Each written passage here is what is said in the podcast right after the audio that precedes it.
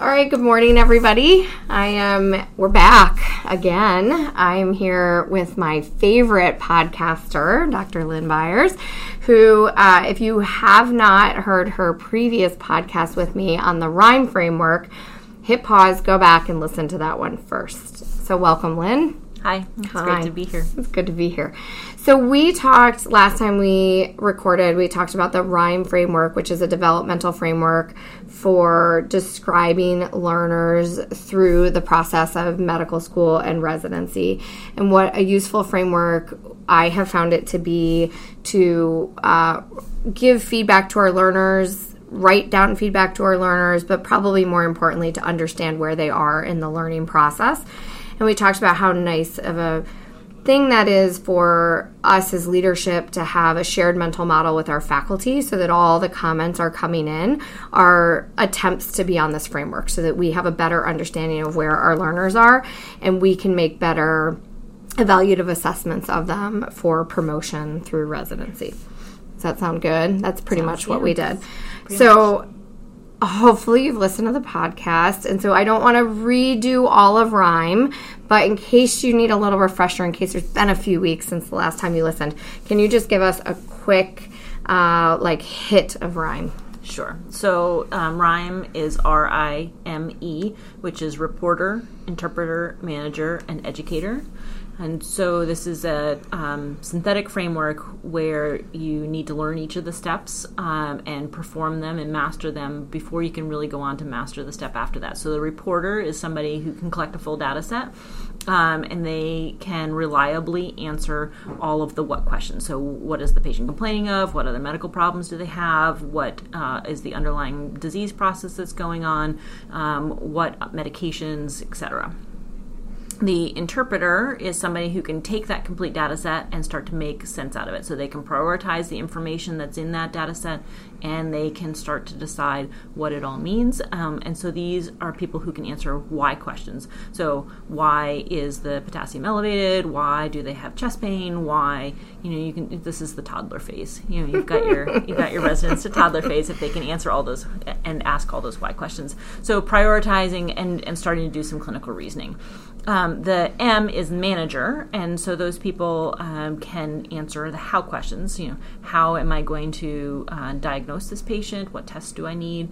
Um, how am I going to manage this? Uh, and the sophisticated manager can start to incorporate the patient's perspective into that, and sort of what their preferences are or what they can afford.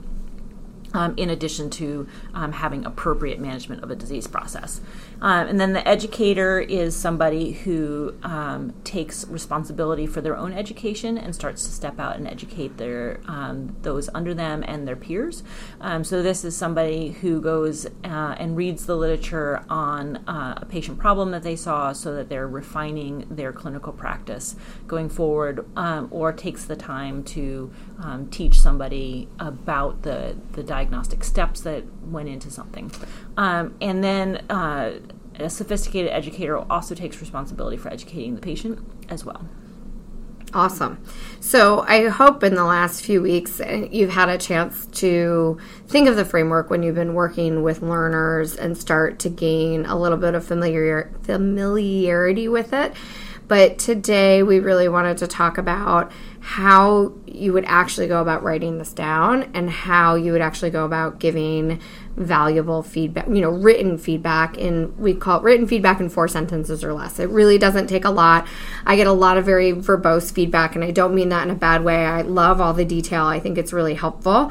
Uh, but we're busy people. And so if you don't think, if you look at somebody that gives lengthy feedback and you think, I could never do that, you don't have to do that. So it can be really impactful and really um, positive, uh, effective feedback and be a lot shorter. So, um, when we talk about the, the first step in this is understanding the RIME framework, which is why we did it. But step one is really performing direct observation. So you have to, and I love to, you know, this, you're in a clinic setting, and so your setting's a little different than ours, which is good. But, you know, for us, that is actually going into a room, maybe with an intern, or thinking about one specific uh, case that a resident presented to you or one thing that they managed. So it's really about observing one situation rather than observing a whole shift. And how, how does that equate to the clinic? Um, well, so I think that even above and beyond what you just described for me, you don't even have to watch the entire encounter. You can describe what you saw in that encounter for the portion that you observed. Um, so in the clinic, we may go in and watch them take a history, or we may just listen to them do the presentation. We may go watch them uh, provide the counseling to the patient, or we may say, "Come show me how you did this physical exam maneuver, um, so that I can see that you're you're doing um, the that you can actually say the things that you did about their physical exam." So there's lots of different opportunities to watch, um, but you have to see something in order to be able to say something intelligent mm-hmm. about it. Mm-hmm. Um, so um, for you listening to a clinic uh, you know, a, a, presentation of a clinical encounter, even if you didn't watch them, you can tell whether or not they're a reporter. Mm-hmm. If you're saying, "Oh, I know exactly what they're going to tell me," the problem is here because the the information that they have chosen to present to you makes you think, I know exactly what this is. And when you're left at the end of that presentation going, I have no idea what's going on with this patient, it's probably because they didn't have a complete data set. Mm-hmm. And that might be because they're an incomplete reporter, or it might be that the patient is that complex that it's really kind of developmentally past where the resident is at that time. Or I, I will throw in one other because we've had this issue in the past where somebody's actually collecting all the appropriate data, but they kind of lack that interpersonal communication back to the attending. And so, um, so it could be purely a communication issue and has nothing to do a different skill set entirely than a clinical skill set. Right, um, but you but you would still make comments there on their ability to report. 100%. Okay. So step 1 is performing direct observation about you know hopefully one or two cases and step 2 is to describe the observation.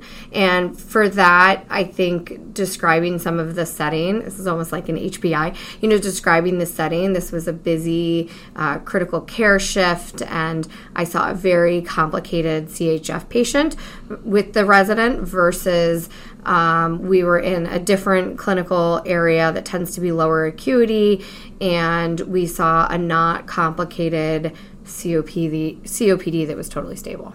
Right. Um, so, and that information is helpful because when you go on to talk about what the resident needs to do to address whatever deficiency you come up with and what is kind of the next developmental step for them in management of that patient, you may be identifying that there is a knowledge gap in uh, you know complicated CHF where they have sepsis down pat, right? Mm-hmm. And so they're not going to perform the same way with every disease process and knowing what that disease process is is going to help you tailor your advice to them on how to improve super helpful so then you know, the step three that we talk about is understanding the developmental framework, which is RIME, which we've talked a lot about. And again, if you don't have a good handle, this is a good time to kind of pause it, go back to the previous podcast, or listen to our recap of it. So, understanding what you're seeing and what you're describing based around that developmental framework is really key. And then the third step is really, or I'm sorry, the fourth step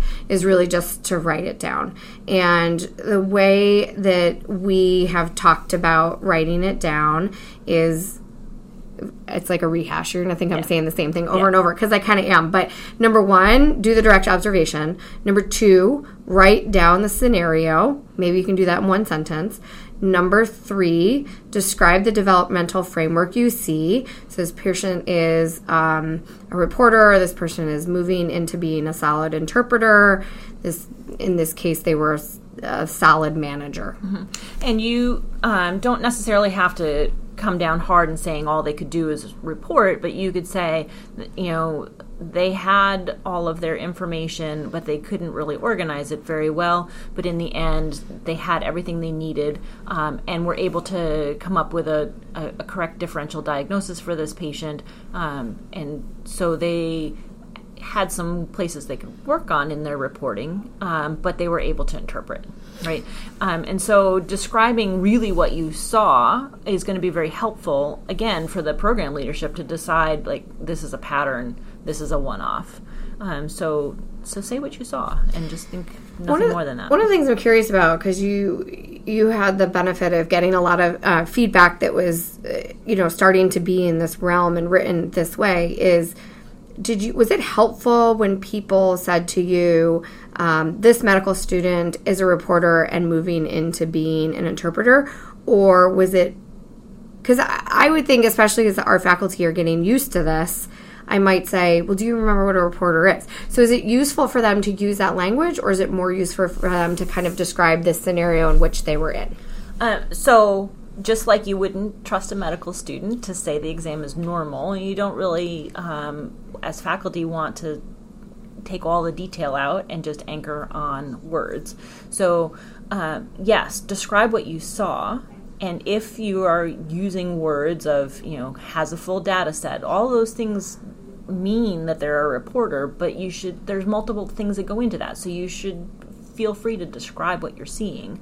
Um, and yes, in my time of doing this, I, when people seemed to be describing, you know, describing scenarios and calling it management, when it really didn't sound like much past advanced reporter level, I, I would push them on it. Mm-hmm. Say, well, you know, typically we say that a manager can do these things. I didn't really hear you describe any of those things to me. Mm-hmm. Can you tell me what you did see that that makes you think that they're a manager? I'm not going to tell them that they're wrong. I'm Right. just going to push them for the detail that anchors that. Right. And we're all learning. This is all new. Yeah. And it certainly takes more than one pass through the podcast. 100%. To, to get it, right? so so you learn the words and then you go out and you watch a little bit and you're like, "Oh, maybe that's what I saw. Maybe it wasn't." And and Yeah. it's going to be a lot of talking as a group of like was this management or was this just advanced interpretation? You know, Mm-hmm. and, and, and nailing that down um, is going to take time and practice. and even myself i've been doing this for a while and i still kind of have to refresh myself so so that was the third step is kind of uh, literally writing down what you think you saw from both the scenario or the the case situation and their ability to get their way through it and you can start to pepper in ideally it's on the framework you don't necessarily have to use the framework words um, but you can start to if you want to. And then the last piece so the four sentences is the conclusion. And it's kind of hard because it's a little bit visual but we talk a little bit about a starfish of um, when you're concluding you can kind of this is where you're kind of giving the resident the next steps to move on to the next level. So i always think of it as i want you to keep doing this because you're doing it well and you're just going to grow. I want you to do more of that. I want you to do less of something, so I, whatever that happens to be, um, or I want you to stop doing this altogether because it's not helpful. Or I want you to start doing. So I want you to start taking more ownership over sick patients and trying to work your way through their differential or something something to that effect. So we it's um, I can send it out to everybody too, but it's on a starfish and it, it really just says keep doing more of, less of, stop doing and start doing. And that you don't have to use that framework. I just find it visually useful. But this is really for the resident to this is where you put your actionable items of what they could do tomorrow to keep moving along the developmental framework. Right. And for you as the person writing the comment, you really need to think about what did you describe when you said what did you see, right? Because if somebody um, struggles to have a complete data set in a critically ill patient, telling them that they need to practice management of, uh, you know, cardiogenic shock is not relevant. What they need to do is recognize cardiogenic shock. And so the thing that they should start doing is understanding the pathophysiology, not learning the management of it. Yeah, very fair. Good. I think it's relatively simple. I think it can be as lengthy or not lengthy as you want it to be. I think at this stage of the game, for people that are brand new to this, you know, as lengthy as you want to make it, and then just like a history and physical, we can start paring it down later. Um, but I also recognize that sometimes that takes time. Um, one of the ways that I have found it easier for me to do this is I do this when I sign residents' notes.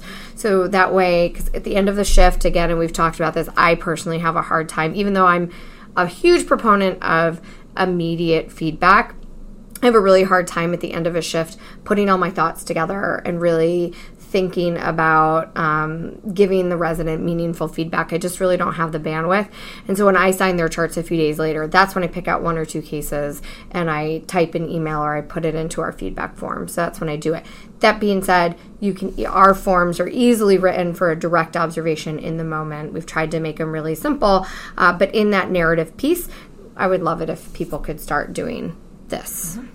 Yeah, so and that's a, another good point is if you're doing this while you're signing notes, that's another direct observation. The the resident isn't there anymore, but their ability to convey the data set is there in the note. And if they can collect the full data set but they cannot write it down, there's somebody that's struggling to report in written documentation. Um, or if they cannot show their clinical reasoning of, of what they were considering, whatnot, then then somebody's struggling to be an interpreter in the mm-hmm. written documentation. So again, it's another place where you can say, "I observed this. Uh, they did fine with the patient, but they can't write it down in any sort of way that would." Um, convey the situation to the next physician that sees them or stand up in a medical legal standpoint. Yeah. All right, awesome.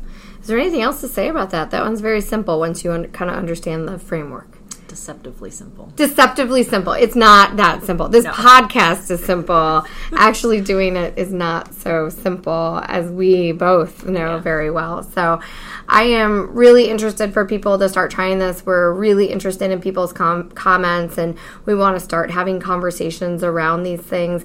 And I would say if you're at our institution and you're not totally sure, you know, you're in a situation where you're trying to write comments and you've got questions, give us a call. Give me a call and we'll talk through it together. I think that's tremendously valuable. If you're not at our institution, uh, you can still call me, uh, but you can also find the person at your institution that might have a little bit more familiarity and a little bit more experience because I find that tremendously helpful to kind of start to talk through things. So I think that's it on narrative comments using RIME. So, with that, your second podcast is in the books. Yeah, I'm starting you're, to feel like an old pro. You're going to be a regular on the on the podcast that 12 people listen to. So, all right, everyone, thanks so much, and we'll we'll be back later.